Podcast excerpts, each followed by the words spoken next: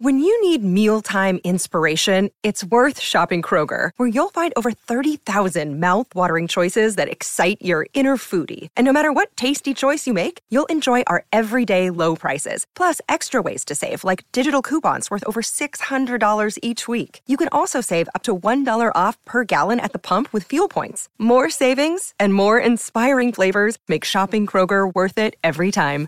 Kroger, fresh for everyone. Fuel restrictions apply.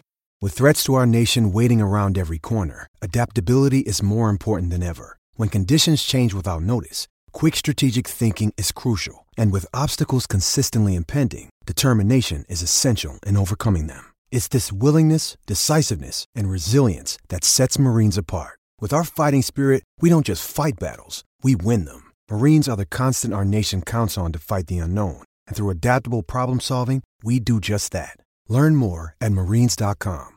Another day is here, and you're ready for it. What to wear? Check. Breakfast, lunch, and dinner? Check. Planning for what's next and how to save for it? That's where Bank of America can help. For your financial to dos, Bank of America has experts ready to help get you closer to your goals. Get started at one of our local financial centers or 24-7 in our mobile banking app. Find a location near you at bankofamerica.com slash talk to us. What would you like the power to do? Mobile banking requires downloading the app and is only available for select devices. Message and data rates may apply. Bank of America and a member FDIC. Football Social Daily with German Doner Kebab. Slow cooked, succulent meats delivered fast to your door. Search for us via Uber Eats and Deliveroo. Hello, this is Football Social Daily. Every single day of the football season, we'll have a brand new podcast full of all the biggest talking points from the English Premier League, brought to you from fans, journalists, and even comedians sometimes. This is the only podcast anywhere that focuses solely on the Premier League seven days a week, so why not hit subscribe and join the 1.3 million others who've listened to the show already this season? Really appreciate you tuning in. On today's podcast, we'll look back across last night's top flight action with defeats for Norwich and AFC Bournemouth really ramping up the pressure in the race for survival. And at the other end of the table, important victories for Manchester United and Wolves in their challenge for a Champions League place. With Liverpool winning last night too, they could end their 30 year wait for a title as early as tonight. Chelsea, who aren't certain of top four themselves just yet, will need to draw or beat an informed Man City this evening for the trophy to travel to Anfield. Arsenal, Southampton, Watford, and Burnley all also in action tonight, and we'll preview the lot here on Football Social Daily. My name's Niall McCorn, and alongside me on today's show, we've got Marley Anderson. Hello, Marley. Hey mate, how are you doing? All good. I was just wondering, do you know if they're doing the cardboard cutout thing at St James's Park, mate? Um, I don't think no, we're not. Um, purely because we've got well, probably because we've got a load of uh, comedians in our uh, fan base. I mean, have you seen what's happened to Leeds uh, in the last couple of days? So we don't want we don't want a repeat of that. We've, you know, it's it's it's not past a Newcastle fan to get a cardboard cut out of someone like Raoul Moat and stuck and stuck him there, and Gazza with a fishing rod and Ant and Dec. It'd be an absolute fest of uh, of hilarious banter if uh, Newcastle did that. So I think they're just uh, cutting the losses before they even start there'd be thousands of bald white men with their shirts off. I think that's what you'd probably see. Uh, also, we've got Manchester City content creator Stephen McInerney here. Hi, Stephen. It's been a while, mate. How's things? It's been um, an awful long time. I'm good. Are you alright? Yeah. Yeah, very well. I've noticed that you've been setting the record straight on Twitter about the term Stockport Iniesta. Uh, you're not having anyone else taking credit for that because it's a nickname you coined. Is that right? I'm I'm claiming I coined it. I've, um, but I mean, obviously, I can only prove it to an extent. But yeah, I'm claiming I did that. I remember seeing uh, Foden back in 2015 and just saying to my dad at a Academy game, "This guy looks like Iniesta," um, and I've got vague proof uh, on the internet that I, I did say that first. Um, I'm claiming it, but you know, um, I guess it's kind of pointless in the end to claim anything as trivial as that. But when, he, when he's got his, um, when people looking back in twenty years, I'm going to have that one. I'm going to tell my kids that. Get that trade, get that trademark filed, Stephen. You don't want anyone stealing Stockport Iniesta from you. Get that filed. Right, let's begin by recapping last night's Premier League results here on Football Social Daily. Don't forget we have full match previews for all the upcoming fixtures on our brand new website, sport-social.co.uk, where we detail who's injured, suspended, etc. And these are also available on your smart speaker, as well as match reports. So whether you're using Alexa or Google Home, just go and search for Sports Social in the Skills Store. It's really useful for keeping up to date on all the latest news from your club. Right then, Carrow Road is where we begin. Norwich City nil, Everton one. An absolute mountain to climb for Norwich City. I personally think that they're gone, they're down.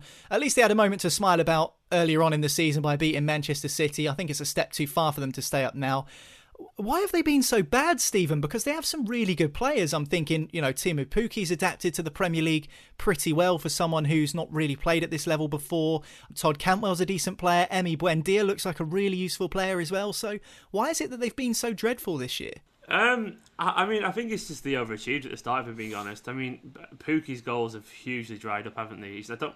He, when's the last time he scored? It's been an awful long time anyway, and mm. I think maybe they just kind of had that new promotion bounce, and overall the quality probably wasn't sustainable. I remember seeing a stat as well that suggested that um, Cantwell's early form was just once again incredibly unsustainable given um, expected goal stats. Basically, he had a really high. Um, he was overachieving essentially early on, and even though he's still a pretty good player, I think largely Norwich have probably just reverted back to their kind of level. And I don't mean to be disrespectful. I just think maybe they're a little bit um, mm. uh, just ill prepared, really. I guess for this this quality in this league, they're still trying to play the football uh, which is admirable, really, where they're still trying to play good wholesome football. But I guess usually, um, I think what's happened, whereas initially they came up and they had a lot of confidence, and the uh, the attack teams have got a couple of good uh, results, a couple of performances, and gave them loads of confidence. Mm. It took a few spankings, and as a result, they probably naturally stimmed some of their um, own confidence a little bit, and they've been a little bit more cautious. Um, the goals are dried up big time. There are their expected goals are dried up. Um, Buendia is not getting forward as much. He looks a lot more defensive, which you'd expect from a team who's struggling. So I think basically they've just um, probably harsh realities have hit them. Uh, I think the City game, obviously I'm saying as a City fan, but I think that for them that was a bit of a weird anomaly and probably made them a little bit more comfortable than they probably needed to be or something like that. Yeah. Um, but I think largely Norwich have just um, just struggled with a lack of overall quality. I mean, mm. um, it is tough, you know, as good as they can be, as good as football can be. The Premier League's a ruthless, ruthless at times, and I think that any little mistakes have been taken advantage of, and um, it's a shame they'll go down. It's a shame, um, but I think it's, it's sadly just um, a cause and effect of a lack of quality. Yeah, I mean, I think that win over Manchester City came in September, didn't it? So that's very early in the season to peak, isn't it? You know, if that's your kind of crowning moment. But you have to say fair play to them. As you mentioned, they've not abandoned type. They they've stuck to their guns. It hasn't worked out for them, and I think they're probably ahead of their plan. I think they had like a five year plan to get into the Premier League, and they did it within twelve months. So uh, it's not no real surprise that they finished bottom. Marley, we've spoken about this before. Uh, can you see Norwich keeping that crop of players together? Because as mentioned before, um, th- those players I just mentioned, you know, they're, they're, likely to be picked up by bigger clubs. Yeah, that's going to be their uh, their issue. I think um, they have got a few good a few good players that uh, that will attract the likes of, of bigger clubs and, and Premier League clubs when, when Norwich ultimately do get relegated. Um, so that's going to be their challenge because the thing I think has been wrong with um, with Norwich this season is just a little bit of a lack of experience. If you look at um, if you look at the defence in particular, you know you've got the likes of um, uh, Lewis, the left back, uh, Aarons at right back, and Godfrey at centre back. Who they're all really promising players, but to ask them to come into a Premier League season and get it right and, and adapt and and shackle the likes, you know, the the the best strikers in the country is uh, is mm. is a really big ask. Um, and the problem with being a little bit too too young and too naive is that when you do go down, there are a lot of clubs that are going to look at them and go, "Well, they've all got experience. Uh, they've all got potential." So the likes of Godfrey and Aarons and Cantwell and uh, Lewis, they're all going to be like you know the on the on the on the radars of of slightly uh, of bigger clubs of Premier League mm. clubs. I mean, I think Cantwell was linked with um, with Liverpool um, a little while back, um, going in there. I think he's only like 20, 21 years old, so there's plenty of potential. It's just um, like you say, they probably got uh, promoted quicker than they wanted to, quicker than they expected to, I should say, um, and it's come back to bite them a little bit, and it's uh, it's a little bit uh, sad that they've had to, you know, fight mm. fight this uh, this losing battle when it looked uh, it looked quite promising in um, in in August and September when they, they beat Man City and they, they hammered Newcastle and you know that was uh, that was unfortunately as good as it got for Norwich I think. Mm, yeah, the uphill incline certainly steepens for Norwich City. They are quite far cut adrift at the bottom of the table, so they've got a real mountain to climb if they're going to secure survival. It looks very much like they will be playing Championship football next season. As for Everton, a 1 0 victory for them. Uh, Michael Keane with the header, securing the three points. Carlo Ancelotti still feels they have an outside chance of European qualification. With a manager of that quality, wouldn't put it past them. Anyway, moving on to our next game, which took place at Molineux last night. Wolverhampton Wanderers won. Bournemouth nil. Now another team down there in the relegation mire, uh, losing a, a, crucial game. Wolves, meanwhile, the train rolls on for them. But the Cherries are in real trouble, Stephen. Another defeat for them. I was just wondering, Eddie Howe's been at the Vitality Stadium for absolutely years, bar a brief spell at Burnley for a few months. Is there a chance that you know the Eddie Howe factor has gone a little bit stale down there on the south coast? Um, I was doing um before this. I was looking around to see what the Bournemouth fans feel, um, and I was looking on the, a couple of forums, and they actually do feel that that stagnation is uh, a, a, possibility, basically. And I think you can always look at um, fans uh, of their own team and see what they kind of gauge largely, and you probably get a true picture.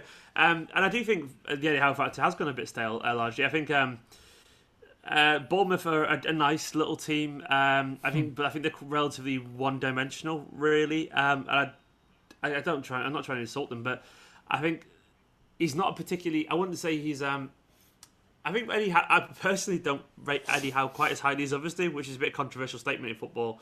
Uh, but I think he's a, he's a solid manager. I think he's a solid manager, and that's kind of it. He passes.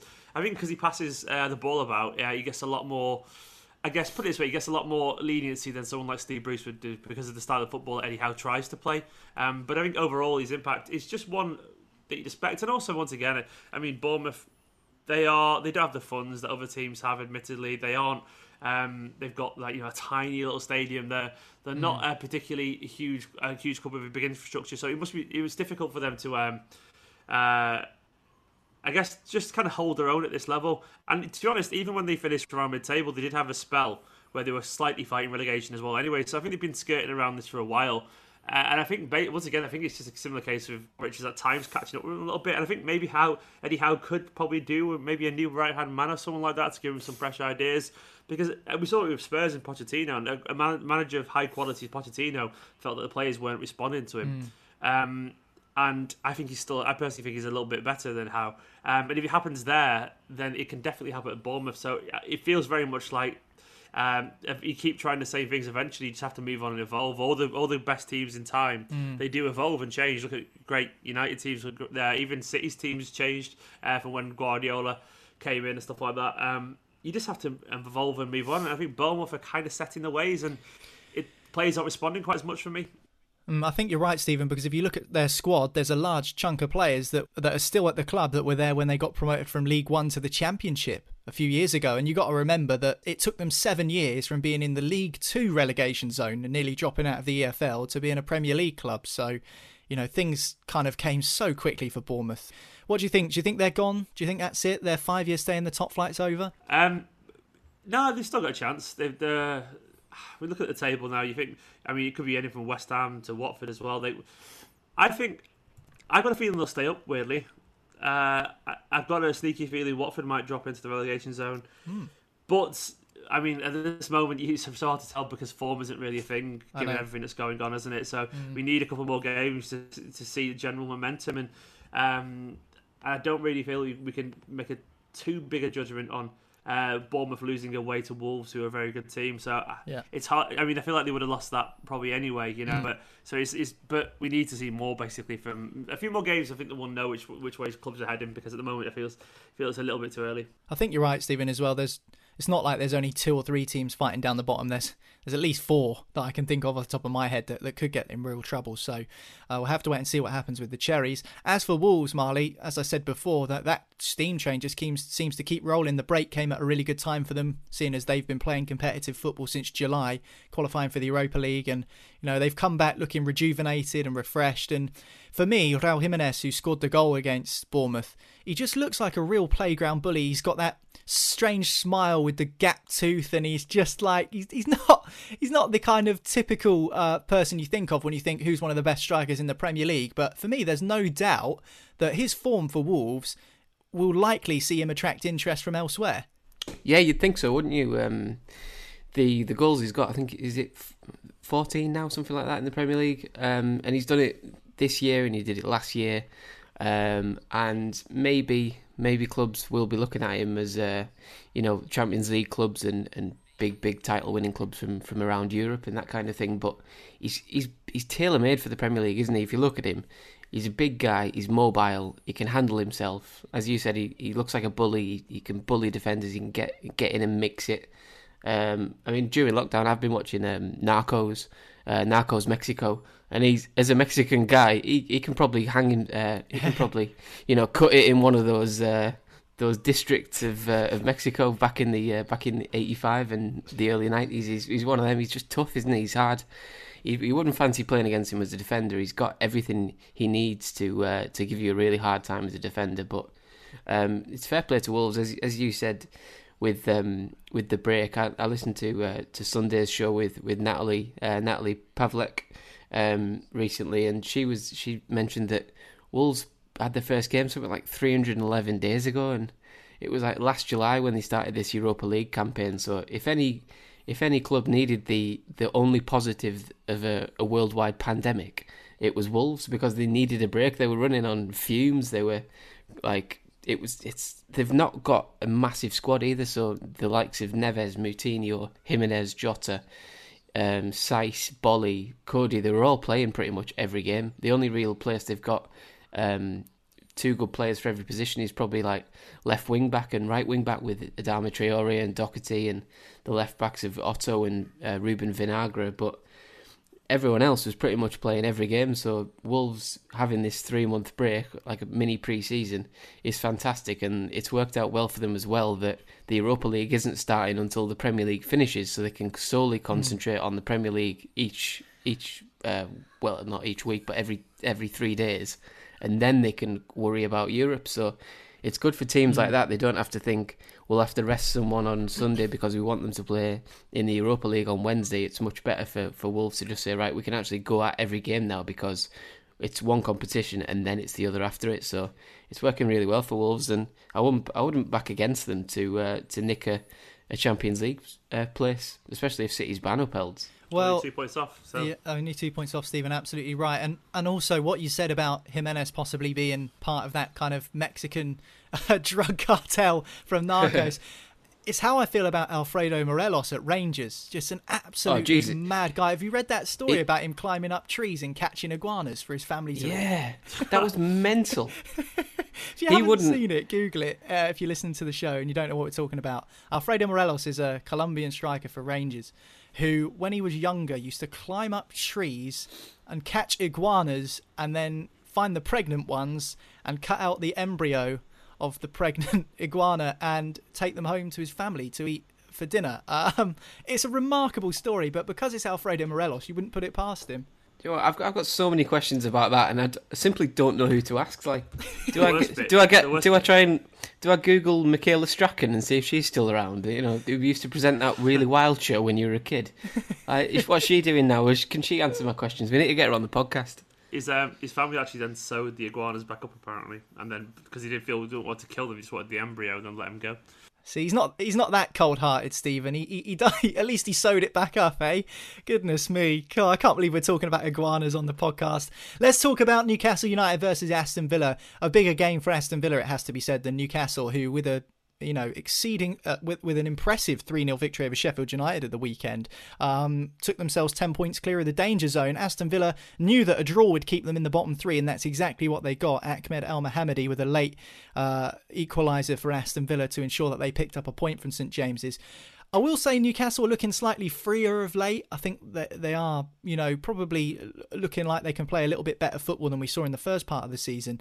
But I'm concerned about Villa, Stephen. Their next three games are, as we've previously mentioned, the the uh, imperious-looking Wolves, Liverpool, who might have won the league by then, and Manchester United, who are also in the hunt for the top four. So, you know, it looks pretty grim for Aston Villa if you're taking those next three fixtures into account. Um, yeah, it does. It doesn't look good at all, uh, and they they are, I, I got a feeling they are going down. Unfortunately, I, I just don't think they have enough quality. Um, they have had a weird season. Really, they done what many people considered the Fulham approach. You know, where they signed loads of players famously a few years back, and it I, I can't really see past uh, the loss of John McGinn for a huge part of the season as being the moment that kind of really kind of sealed their potential fate. I mean, they still might stay up, but it felt like that for me was a big moment because he was their heartbeat in midfield, and they've struggled for goals. Um, defensively, they've been a bit, mm, and even then they kind of got lucky um, on the first game of the restart. We know the uh, disallowed, well, not allowed goal um, against Sheffield United. Mm. Um, they're just uh, a pretty. They're a team that seems to lack identity, even though they've got some decent players. They're just they're kind of just floating about, uh, and they, they seem out of, out of ideas. And when you see that fixture list, it's hard not to kind of be concerned for Villa. Really, I, I mean, Wolves. I think Wolves will beat them. Liverpool, United, United in a bit of resurgence. Liverpool probably at this point could be celebrating a title. Maybe who knows? Um, I think they're going down. Unfortunately, the, the Newcastle game, it was okay. It was a bit drab. It was the archetypal kind of post-lockdown game. It was a little bit lacking of energy. Uh, and I mean, that's one of the things that's going to affect the teams down near the bottom as well, is that they haven't got the fitness that they need or the energy that they need. And you see teams usually when they stay off relegation, there's normally a concerted effort, and the players get really up for it, and the crowd tends to get behind them. You know, you mm. do need that to fight off relegation, and basically everyone's now playing in in the most flattest of um, scenarios they've ever played for, played in uh, as a professional footballer. So it's kind of weird and it's unsettling and. Um, I still think they've got the momentum, or they can't even generate the momentum because of a lack of atmosphere as well at ground. So it's not looking good for Villa. Mm, saving grace for Dean Smith, Marley, is that despite the next three games being Wolves, Liverpool, and Man United, the last three games come against Everton uh, and I think Southampton and West Ham United on the final day of the season. So even though these next three games are looking tough, the last few are definitely winnable for them. Uh, yeah, but even I mean, even them them teams you mentioned, I, I would expect Everton to beat them, and I would expect um, Southampton to beat them. If I'm honest, I think the only chance Southampton they've got at Southampton if is if Southampton are already safe by that point, which they should be, and hopefully not playing for anything. That's what Villa will be looking at. But um, on the last day against West Ham, I mean, we spoke yesterday on the uh, podcast, didn't we, about um, about West Ham, The Moyes saying that might be the uh, the game that keeps them up, and I think it, it might be the same for Villa as well. I mean, they'll they'll be hoping that they're still in with a shout of it because they will be not confident but hopeful of getting something at uh, West Ham on the final day. But mm. I mean, even talking about that now, it's it's silly to to say, well, well, you know, we don't really mind losing these games as long as West Ham lose because we're playing them on the on the last day. I mean, there's three teams on 27 points at the bottom of the table, and yeah. two of them uh, will go down. So, you know, you might you might finish. Aston Villa might finish above um, above West Ham, but I mean, Bournemouth and Watford might get sucked back into it um, or they might they might be mm. gone by that time. So it's all very well and good beating West Ham on the end of the at the end of the season or targeting them games. If you, if you only get three points and Bournemouth get four in the next eight games, then they're above you, and that's it. You you still go down. So they need to they need to just have a free mm. crack at absolutely everything. I mean, you can't target games yeah. at this point of the season. They've got the worst goal difference of, of the three. Um, so if it comes down to that, I mean that's why they're 19th of the minute, Aston Villa. But they lack goals, but they need to. I think for me, they need to throw the kitchen sink at teams a bit more. I mean, teams are too clever now to to let Grealish do what he wants. I think Newcastle shackled him quite quite well last night, and you know, as a Newcastle fan, you know we're not the best team at, at cutting out, uh, you know, stopping the opposition playing. Mm. But everyone's doing that now. Everyone's shackling Grealish, fouling him if they need to. He was fouled um, 140 times the other day, Marley, against Chelsea, which is the most that any player has ever been fouled since the Premier League started taking records for fouls over 20 years 140 ago. 140 times? Yeah. Not in one, one game, game. Not in one game. say, in one season. Chelsea, I was going to say. It was, Jesus, no, they did kick him off the park, literally. Um, no, sorry, wow. it was nine times. I think it was between nine and 11 times. I can't remember the exact figure against Chelsea, but in total this yeah. season, 140, which is the most that any player's ever been fouled uh, since the Premier League started taking records for that sort of thing. Yeah, and that just that just sums it up, doesn't it? I mean, stop Grealish, stop Villa. Who else have they got? I mean, Wesley's out for a long time. Um, Absolute flop of a striker as well, Wesley. I mean, we talk about Haller at West Ham and Joelinton being poor. Wesley, another one, poor acquisition up front for me. Do you think? I'm I'm not so sure. I think he needs he needs time uh, for me. Like it's hard to hard to write him off just yet. But when you only get one season and, and then your team might go down yeah. to the championship, you, you simply haven't got that season. So, you know, on, mm. on the basis of it, he probably will go down as a flop. Although I do think there's a little bit more potential there than than some others. But Yeah, it's a shame, shame for Villa, but I think they're gone. Just a quick recap of those fixtures. Apologies, no Southampton in there, but their next few games Wolves, Liverpool, Manchester United, Crystal Palace, Everton, Arsenal, and West Ham on the final day of the season. As I said before, looking very, very grim indeed for Aston Villa if they want to stay up in the Premier League this season. Right, final game to look back across before we go for a quick break. And it came at Old Trafford where Manchester United inflicted a second 3 0 defeat on Sheffield United in the space of a couple of days. Chris Wilder's side, before this lockdown period finished and Project Restart got underway, had conceded the second fewest goals in the Premier League. Only Liverpool had conceded less than Sheffield United. Now they've shipped six in two games. Anthony Martial scored a hat trick for United, the first Premier League hat trick from a Manchester United player in seven years since Robin Van Persie hit one in 2013. Now, I shouldn't discredit how hard it is to score a hat trick, Stephen, but that really surprised me. Um, a club of Manchester United's size and stature and the pride that they've had in some of the top players they've had at that club over the years, um, that's really surprised me that it's been seven years, basically no hat trick post Ferguson. Um, yeah, that is absolutely mad. Um, and I guess that. Uh, I mean, hat tricks are usually multiple. Many hat tricks are usually a sign of a, a functioning team, but that is crazy. I didn't know it'd been that long. I can't even think of how many City have had in that time. Uh, from my perspective, I feel like we've had probably over well over ten, put it that way. Um, Aguero's been, broke the record for hat tricks in that time, has he not?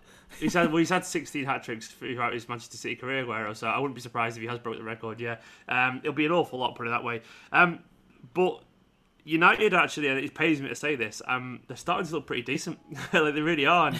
I, I, I watched a bit of the game last night. Uh, and even though Sheffield United started pretty well after that, United were relatively comfortable. I felt, um, and they they've got like a a bunch of good players, and it, I, I don't know if Solskjaer can get them where they need to, be, but they are uh, they do look like they're heading in the right direction for mm. the first time in a long time, and that forward line is pretty good. When I saw the team last night, I was thinking that's a pretty strong team for United. You know, um, uh, I think it was Matic holding, wasn't it? Then. Um, then obviously Fernandes and Pogba ahead of him. Just the two players that draw draw players in, which creates space for others. And obviously Rashford, Martial, and Greenwood. I thought it was a pretty good front three, and uh, I had a feeling they were going to win comfortably last night, uh, and they did. And they are. They have plenty of reasons to feel positive at the moment, United fans, and mm. probably rightfully so because the squad overall, the defense is starting to look a little bit stronger. They've got a solid, a good midfield, I would say. They've got a good forward line, and who knows who they'll sign in the summer.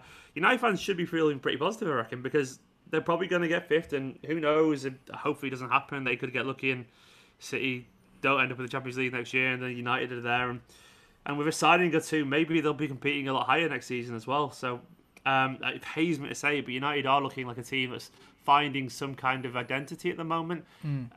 Whether it's enough to challenge Manchester City, Liverpool going forward, I don't know but they are getting better. And maybe with an astute signing or two, maybe they get a marquee signing in the summer.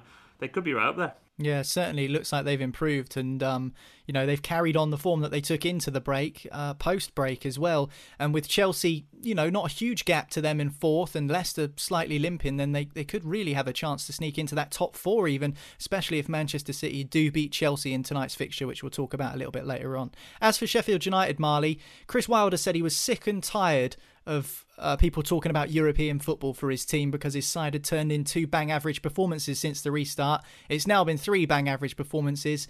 Have the Blades blown any chance of finishing in even the Europa League spots now? Um, I I would think so. Um, not that they're too far off to do it. I just think the teams around them are all playing well. Uh, if you look at Man United, they're playing well, as Stephen's just been saying. Wolves, as we said before, they're playing well. They're above them. Uh, Tottenham it still remains to be seen how well Spurs are playing, but I mean they've they've got four points from the game so far, and it looks like you'd expect Tottenham to get better um, in the in the final eight games, uh, seven games, whatever it is, um, and they've got a, a, ten goal swing on Sheffield United as well. I'm looking at Spurs' goal difference is nine, Sheffield United's is minus one, so. You know, it's it's one of them where Sheffield United are going to have to get a lot better, a lot quicker, and that that would um, hinge for me on on the the lack of goals. There's no goals in that team. There, there never has been, um, and they've they've been so so solid at the back that they've built a, a fantastic season on this. Um, and the, the you know the talks of of Europe always seemed a little bit fanciful, but they were realistic um, at the time when they were when they were sitting in fifth and sixth. So when Chris Wilder was saying, "Oh, you know, people need to stop talking about Europe," well, they're not gonna if you're fifth or sixth in the league. It's it's no one's doing it doing you a disservice there. No one's saying that you're, you know, they're, they're not putting too much expectations on you because anyone in fifth or sixth in the in the Premier League and after 28, 29 games is going to be talked about in Europe. Doesn't matter how big you are or how small you are or how many goals you've scored or whatever. So um, when he was saying people need to forget about that, it was it was a bit dreamy for me. Like when no one's gonna forget about that until mm. you lose a few games, and it looks like you've uh, you've you've you know blown your your shot kind of thing. And I think Sheffield United might have done that now, but in in in all honesty, I don't think there's a Sheffield United fan who wouldn't have took eighth at the start of this. I mean, the eighth now. If you offered them eighth mm. back in you know last August, they would have snapped your hand off. So they need to they need to go away, yeah. so, sort out um, Henderson's future if they can get him again, or even get him on a permanent or anything like that. Um, and they, a couple of signings, and they need to uh, to do the best to avoid this uh, second season syndrome, as as as we call it in the uh, the Premier League mm. cliche. Um, the cliche, you know, whatever I don't know what I'm trying to say, but you know, it it gets harder in the second season basically. So they need to if they yes. if they finish this season badly, it might get really hard for them in the second season. They need to avoid that um, massively. I think this has been their only real chance of European football, which is why I thought that was quite surprising from Chris Wilder to say that, unless he's trying to take the pressure off his players, of course.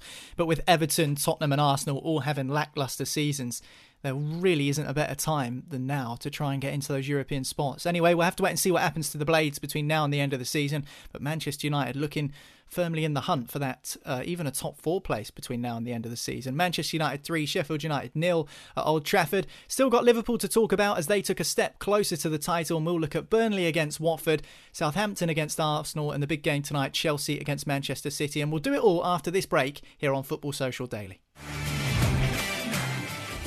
Football Social Daily with German Doner Kebab. Fancy something different for tea? Get takeaway delivery now via Deliveroo and Uber Eats. Football Social Daily. Subscribe to the podcast now so you never miss an episode. Welcome back to the podcast. This is Football Social Daily from Sports Social. And on today's podcast, we'll be looking back at yesterday's action as well as previewing tonight's games, which include a game at the which includes a game at Stamford Bridge tonight, Chelsea versus Manchester City. Arguably more important for the Blues as they need to increase that cushion to the top four. First of all, though, we're going to take a trip to Anfield and talk about Liverpool's dominant performance against Crystal Palace. They won 4 0 last night, and many Liverpool fans are saying that's more like it, lads. Back to what we're used to seeing. For me, though, this game showed the squad depth issues, Stephen, because against against Everton they had no Andy Robertson, no Mo Salah, and it felt like they were all at sea, really. They refused to spend the 50 million quid on Timo Werner, which could come back to bite them, seeing as he's now gone to Chelsea. They need really adequate replacements and squad depth like Manchester City have got. I mean, you look at the way Pep Guardiola rotates his side. I know you played against Burnley on Monday night, and uh, Burnley aren't the strongest side in the league, but I mean, many of those players that kind of came in on rotation will comfortably walk into other Premier League sides. So for me, I feel like they need to really kind of take a dive into the market because it's been a couple of seasons. I mean, the last one we've really seen in terms of a marquee signing um, was ages ago. It was Virgil van Dijk, and that was like a couple of Januaries ago. Yeah, Alisson as well was a big signing, wasn't he? You know, mm. world record fee for a goalkeeper. Um, and obviously Naby Keita spent an awful lot of money on him as well. But I, yeah, I mean, yeah, I, they, they always say that when you're at the top and you're successful, that's when you should reinvest in your squad. Um, keep things fresh, keep things changing, keep players hungry, keep them on the on the toes and all that kind of stuff, and more cliches for the cliche book. Um, but largely, like I do, yeah, I think that's fair. I think Liverpool fans would probably even admit the same, and I know a lot of Liverpool fans who are really frustrated by. Uh, the Werner thing felt like he was theirs, and then mm. to hear they're going to stick with Origi and that they felt that was a little bit of um, the board talking as opposed to Klopp talking. Um, and when you start to feel that way, I guess it can be a concern. I mean, largely though, Liverpool fans will be delighted. You know, they're going to win the league. Uh, sure. They, and they, put, they could even do it against City. Uh, they could even do it tonight. Um, but yeah, you're right. Uh, I think I'm not trying to sound salty as a City fan, but this is just kind of facts. Other than the Alisson injury, they've kind of been lucky about any. Their their main players have stayed around. You know, Van Dijk, Mane, Salah, Firmino, and so on. Um, I mean, a serious injury from him then, I would never wish it, never hope for it on any player. But if it happened, they, yeah, there would be a drop off in quality. You know, mm. uh, Robertson, uh, Trent Alexander-Arnold, they haven't got anything close to uh, good replacements for those players. You know, so they are very much a team with an excellent first 11 and some kind of versatility in the midfield, admittedly, because they've got, you know, a few good midfield players there. Like in midfield, they can swap it around a little bit um, and mix it up. And they've obviously tried to hope that Minamino will be a good player for them. But they do need to capitalise on their success, and um, the the best teams do that. They you, you buy when you're at the top because players have that extra motivation, and uh, but that I guess will be a problem for something to consider during the summer. It's that front three, I think, for me. I mean, you saw how much Mane suffered against Everton when there was no Andy Robertson there to kind of feed him. Um, Salah was out for the derby, and Everton looked the better side. And I know it's a derby game, so you can't read too much into it because derby matches, no matter whether they're behind closed doors or not, always tend to throw up some some weird and wonderful scenarios. But if you look at that first eleven, as you mentioned, so solid, so strong, powerful, imposing. You'd expect them to get a result against pretty much any team in Europe, including the top sides. However, you, you take a few of those players out, and although Origi scored some real clutch goals for Liverpool, I mean, replacing Firmino with Origi and Minami- Salah with Minamino, and I mean, I don't even know who else they can call upon. Shaqiri, who's been injured and whatnot. I, it's just not the same. It's not the same. And I think that's a real issue they need to address. The drop off from them for their first choice to second choice, for example, is much bigger than it is for Manchester City's, you know. Agreed, yeah. Um, and and that once again, I'm not trying to be disrespectful. They probably, a lot of Liverpool fans would probably make the same. And I think there's only so long you can rely on Origi with those big clutch moments. Uh, I largely uh, there's a little bit. There's been a little bit of luck there as well, you know, like um, with Pickford just dropping the ball basically into the net for Origi to put it in. Those moments, they you, you do make your own looking football, I do believe that, but they can't rely on Shaqiri and Origi to bail them out if anything happens to those players. You do need a higher quality um, of a squad, uh, basically squad squad replacements. Uh, and you, are right, um, they are a lesser team when when one of those three players up front aren't there or one of their fullbacks aren't there. And I think it's because they've got such a, an impeccable chemistry, those three players. Uh, uh, Salah, Firmino, and Mane. When one of them's not there, there is a case of well, what do we do now? You know, they're the whole the, the function as a team is very symbiotic. They all work together as one. You know, Mm. and you take one out of that, and it's a notable difference. But you know, I mean, still they're they're, they're romping to the league, um, and it's one of those things where if that you know. If that's their one problem, they, they've got 99 billion good, you know, issues. So, so it's hard. It, they must, Liverpool fans must be a little bit like shrug the shoulders with that. But I'm sure as well they will spend in the summer. They will. It's just um, if they spend. I mean, there's only so long as well you can get away with trying to buy these little bargain players. Eventually, some of them are just going to, you know, not become world class like Robertson or whatever. That's that's that, I mean that's good. That's obviously good transfer market action and it's good coaching. But not all of these are guaranteed to be world class players. So I think eventually they are, they are going to have to invest I think they deserve the title on the balance of it. They're, they're 20 odd points clear at the top. I don't think anyone anyone can say they can't deserve it. But let's not forget if Manchester City draw or lose to Chelsea tonight, Liverpool were handed the title, Marley. They win the Premier League, the first league title in 30 years. It's been such a long wait. However, you don't want to take any gloss off of the off of the achievement. Is that like the worst way you can win a title? I remember when Leicester won the title in 2016 without having to play a game and they were all sat in their front room, you know, cheering and shout. I mean, Liverpool players can't even do that. I mean, it would be weirdly emotionless, especially with the next time they play it coming in an empty ground. Yeah, it's um, it's the one thing. I mean, I put this on the sports social uh, social medias last night. I think it's if you're not a fan of Liverpool, and obviously you have to to face up to Liverpool winning the first league in 30 years, and the fans being a little bit unbearable and, and what have you, and, and talking about it and flooding social media with everything. I like to use the word. I like to use the word obnoxious, Obnoxious. to describe some of them. Well, whatever you think of the fans, I mean, it, it, they are going to be loud if uh, if Man City don't uh, don't win tonight. But if you're if you're not a fan of Liverpool, um, the the best way you can have them winning the league is by them not playing and not winning it, not winning it on the pitch. And then not even being able to celebrate it like they, like Leicester did in 2016 at Jamie Vardy's house because of the social distancing rules. So unless they're celebrating it in you know um, about eight groups of, of six in in separate houses as, as per government rules and government guidelines, it's going to look uh, it's going to look ridiculous because they haven't won it themselves.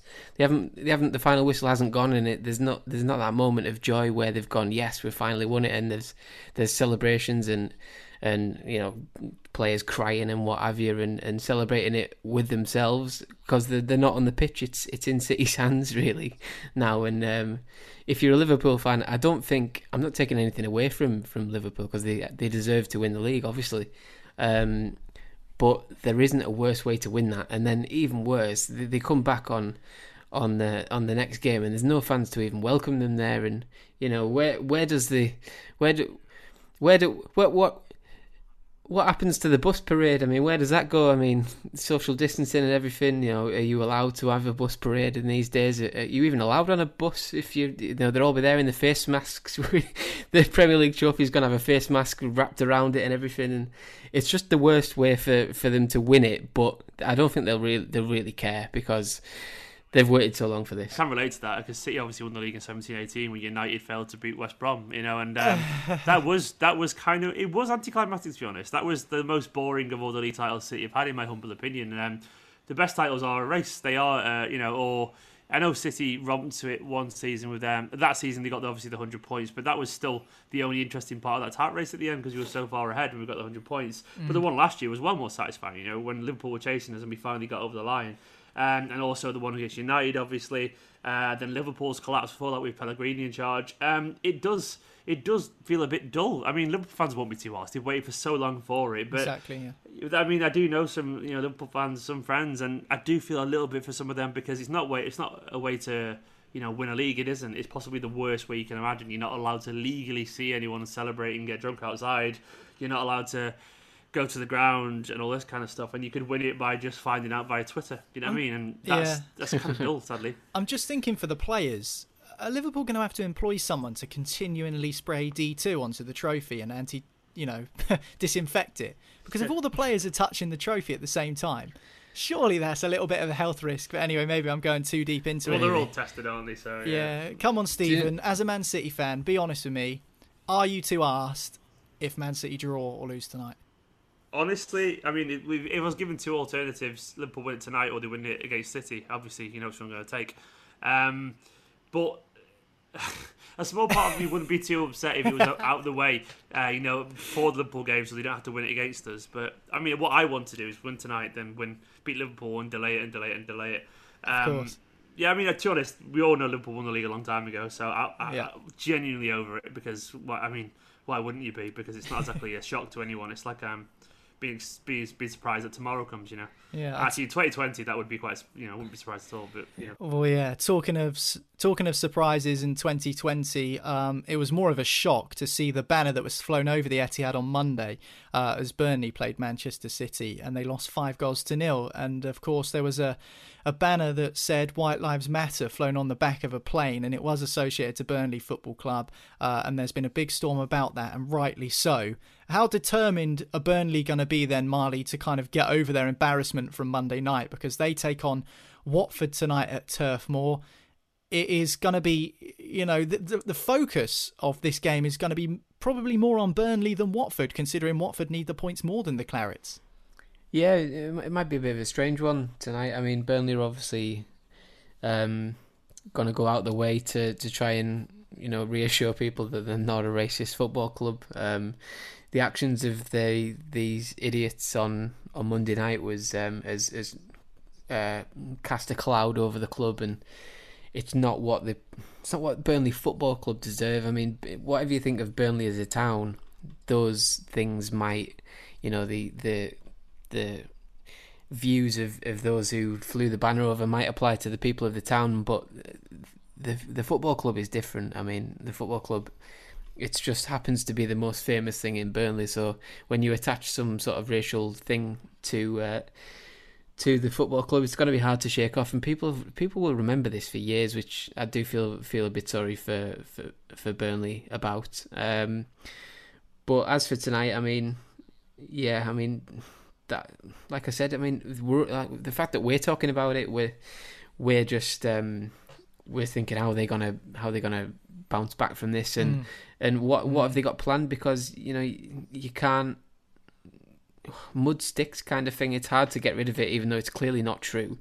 Um, that you know Burnley Football Club are racist and what have you. So uh, it's one of them. I mean, as well, I've just reading just as we're recording this, Sean Dyche is uh, apparently um, possibly leaving. Apparently, he's getting uh, he's getting um, sick of the the lack of investment and and money that he's got to um, to spend at, uh, at Burnley to try and take them to a, another level. I think it's the contracts, um, Marley, isn't it? it? It's contract situations. Yeah. Players like Jeff Hendrick and and uh, and the like, and Bardsley who are out of contract that aren't being offered new deals by Mike Garlick, the chairman. I think Sean Dyche is losing his patience with out of contract players perhaps yeah. not being offered fresh terms. Yeah, well, the, the worrying thing for that is the the fact that Mark Hughes is trending on Twitter as well because a lot of people are, are mentioning Mark Hughes for the job if if Dyche does go. So the Premier League does not Jesus, need Mark Hughes again. Please, please Sean Dyche, stay. I'm begging you. Um, it's a huge chance tonight for Watford with the Hammers and the Cherries losing as well. They'll be looking to build on that draw that they got last gasp against Leicester last time out.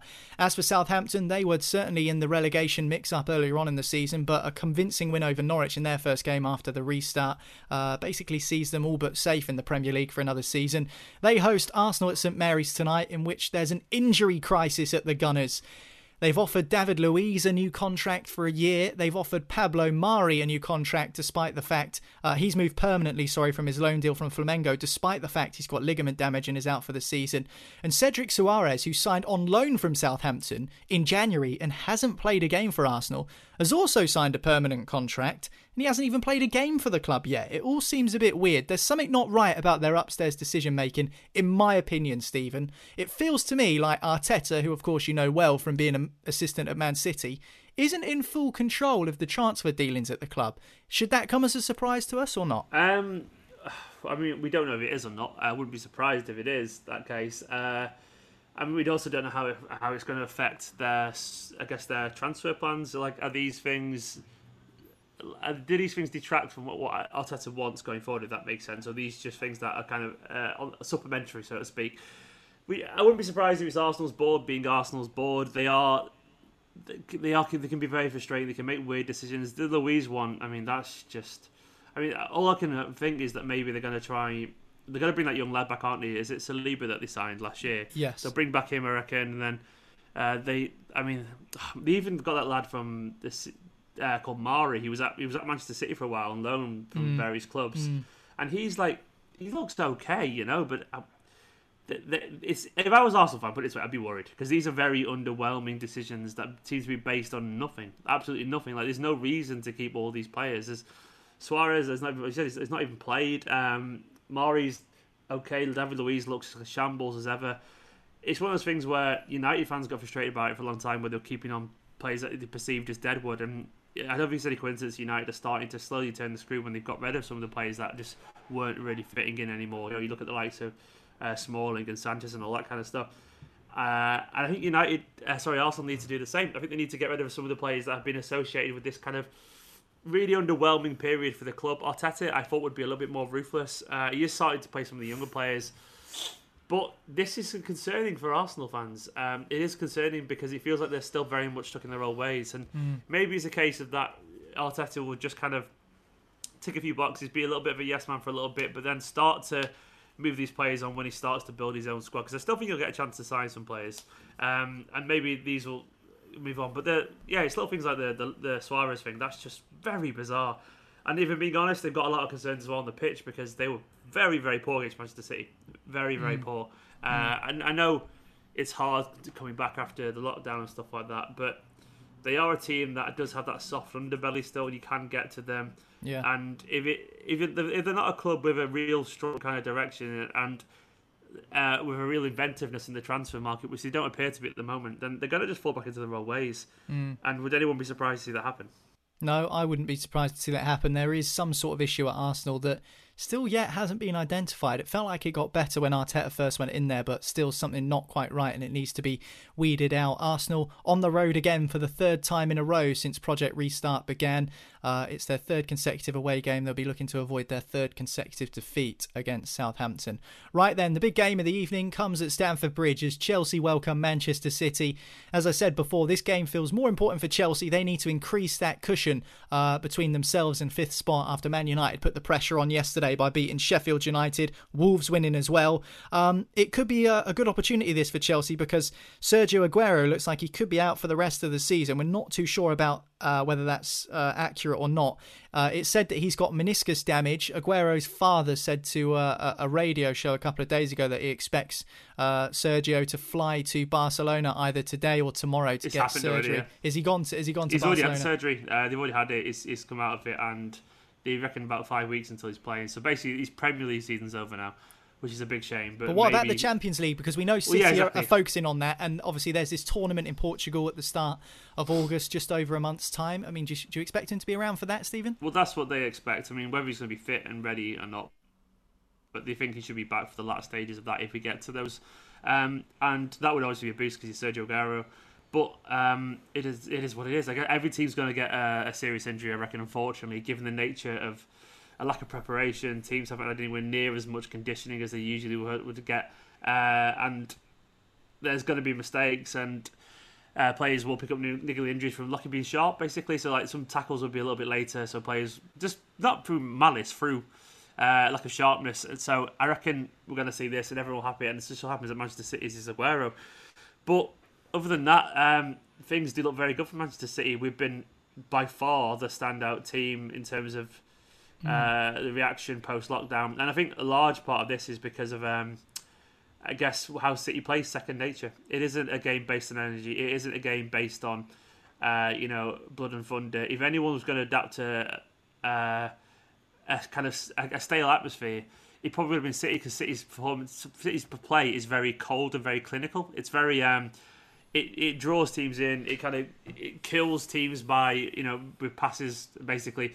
And I think City's play is second nature to them. We know what we're doing. We could do it with our eyes closed. And Guardiola spent three or four years really drumming that style into the players. Mm. So it's no surprise that they took basically no time whatsoever to get back into their stride. Where the teams that we have played uh, so far, for example, uh, Arsenal, they are they are still trying to find their identity. Uh, Burnley are a team based on a lot of physicality. They haven't really got back to fitness yet. They also don't have the same squad size that Manchester City have got.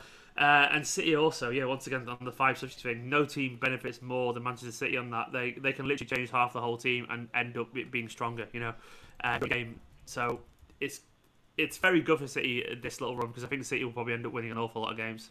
Mm, yeah, absolutely. Manchester City have looked imperious. Eight goals without reply against Arsenal and Burnley, respectively, in their two Project Restart games so far. As for Chelsea, Marley, we mentioned it a couple of times. Um, the top four looked pretty pretty much certain when not it didn't look certain, but the top four looked very much on when they beat Aston Villa at the weekend and scored two goals in 60 seconds to turn over Villa um, after going behind. But now all of a sudden, with the other teams playing and winning, the gap is narrowing, and, and Frank Lampard will need to do his best against a, a really informed City side to make sure that that gap extends.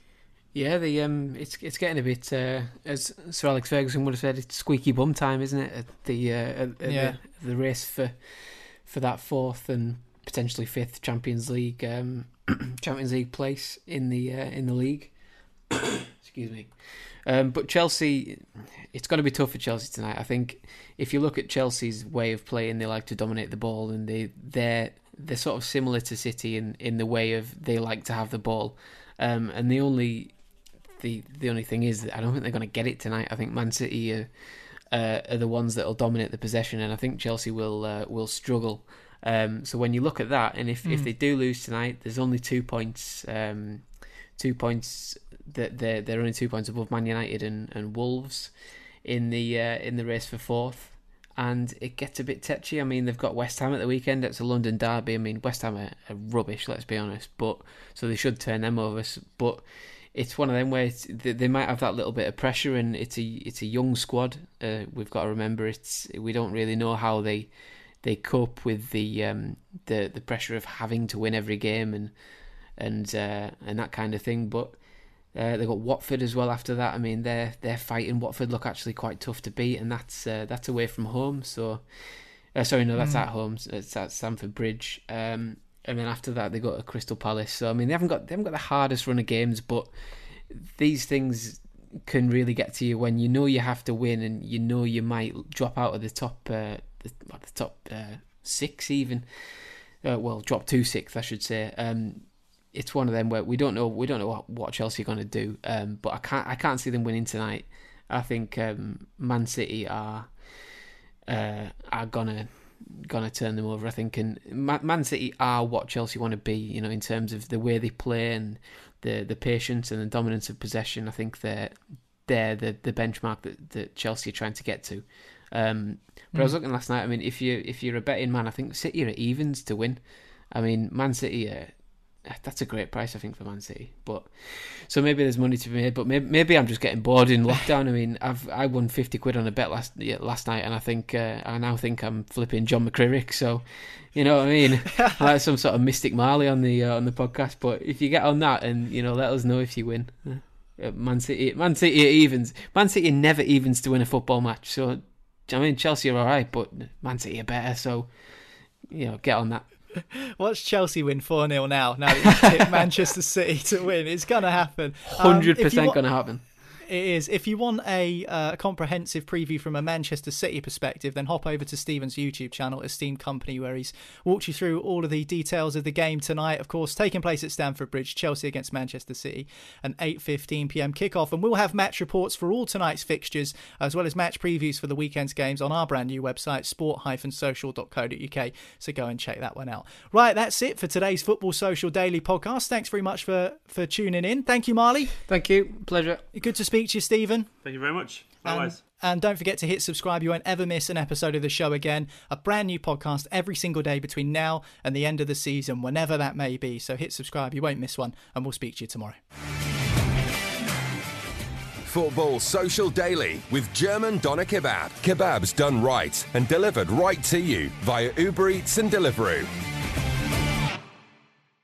Hello, it is Ryan, and we could all use an extra bright spot in our day, couldn't we? Just to make up for things like sitting in traffic, doing the dishes, counting your steps, you know, all the mundane stuff. That is why I'm such a big fan of Chumba Casino. Chumba Casino has all your favorite social casino style games that you can play for free anytime, anywhere with daily bonuses. That should brighten your day a little.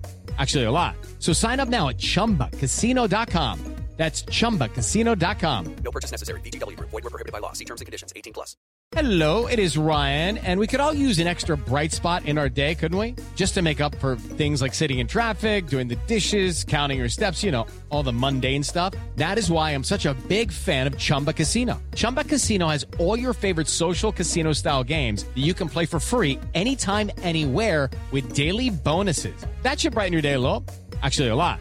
So sign up now at ChumbaCasino.com. That's ChumbaCasino.com. No purchase necessary. VGW. Void were prohibited by law. See terms and conditions. 18 plus.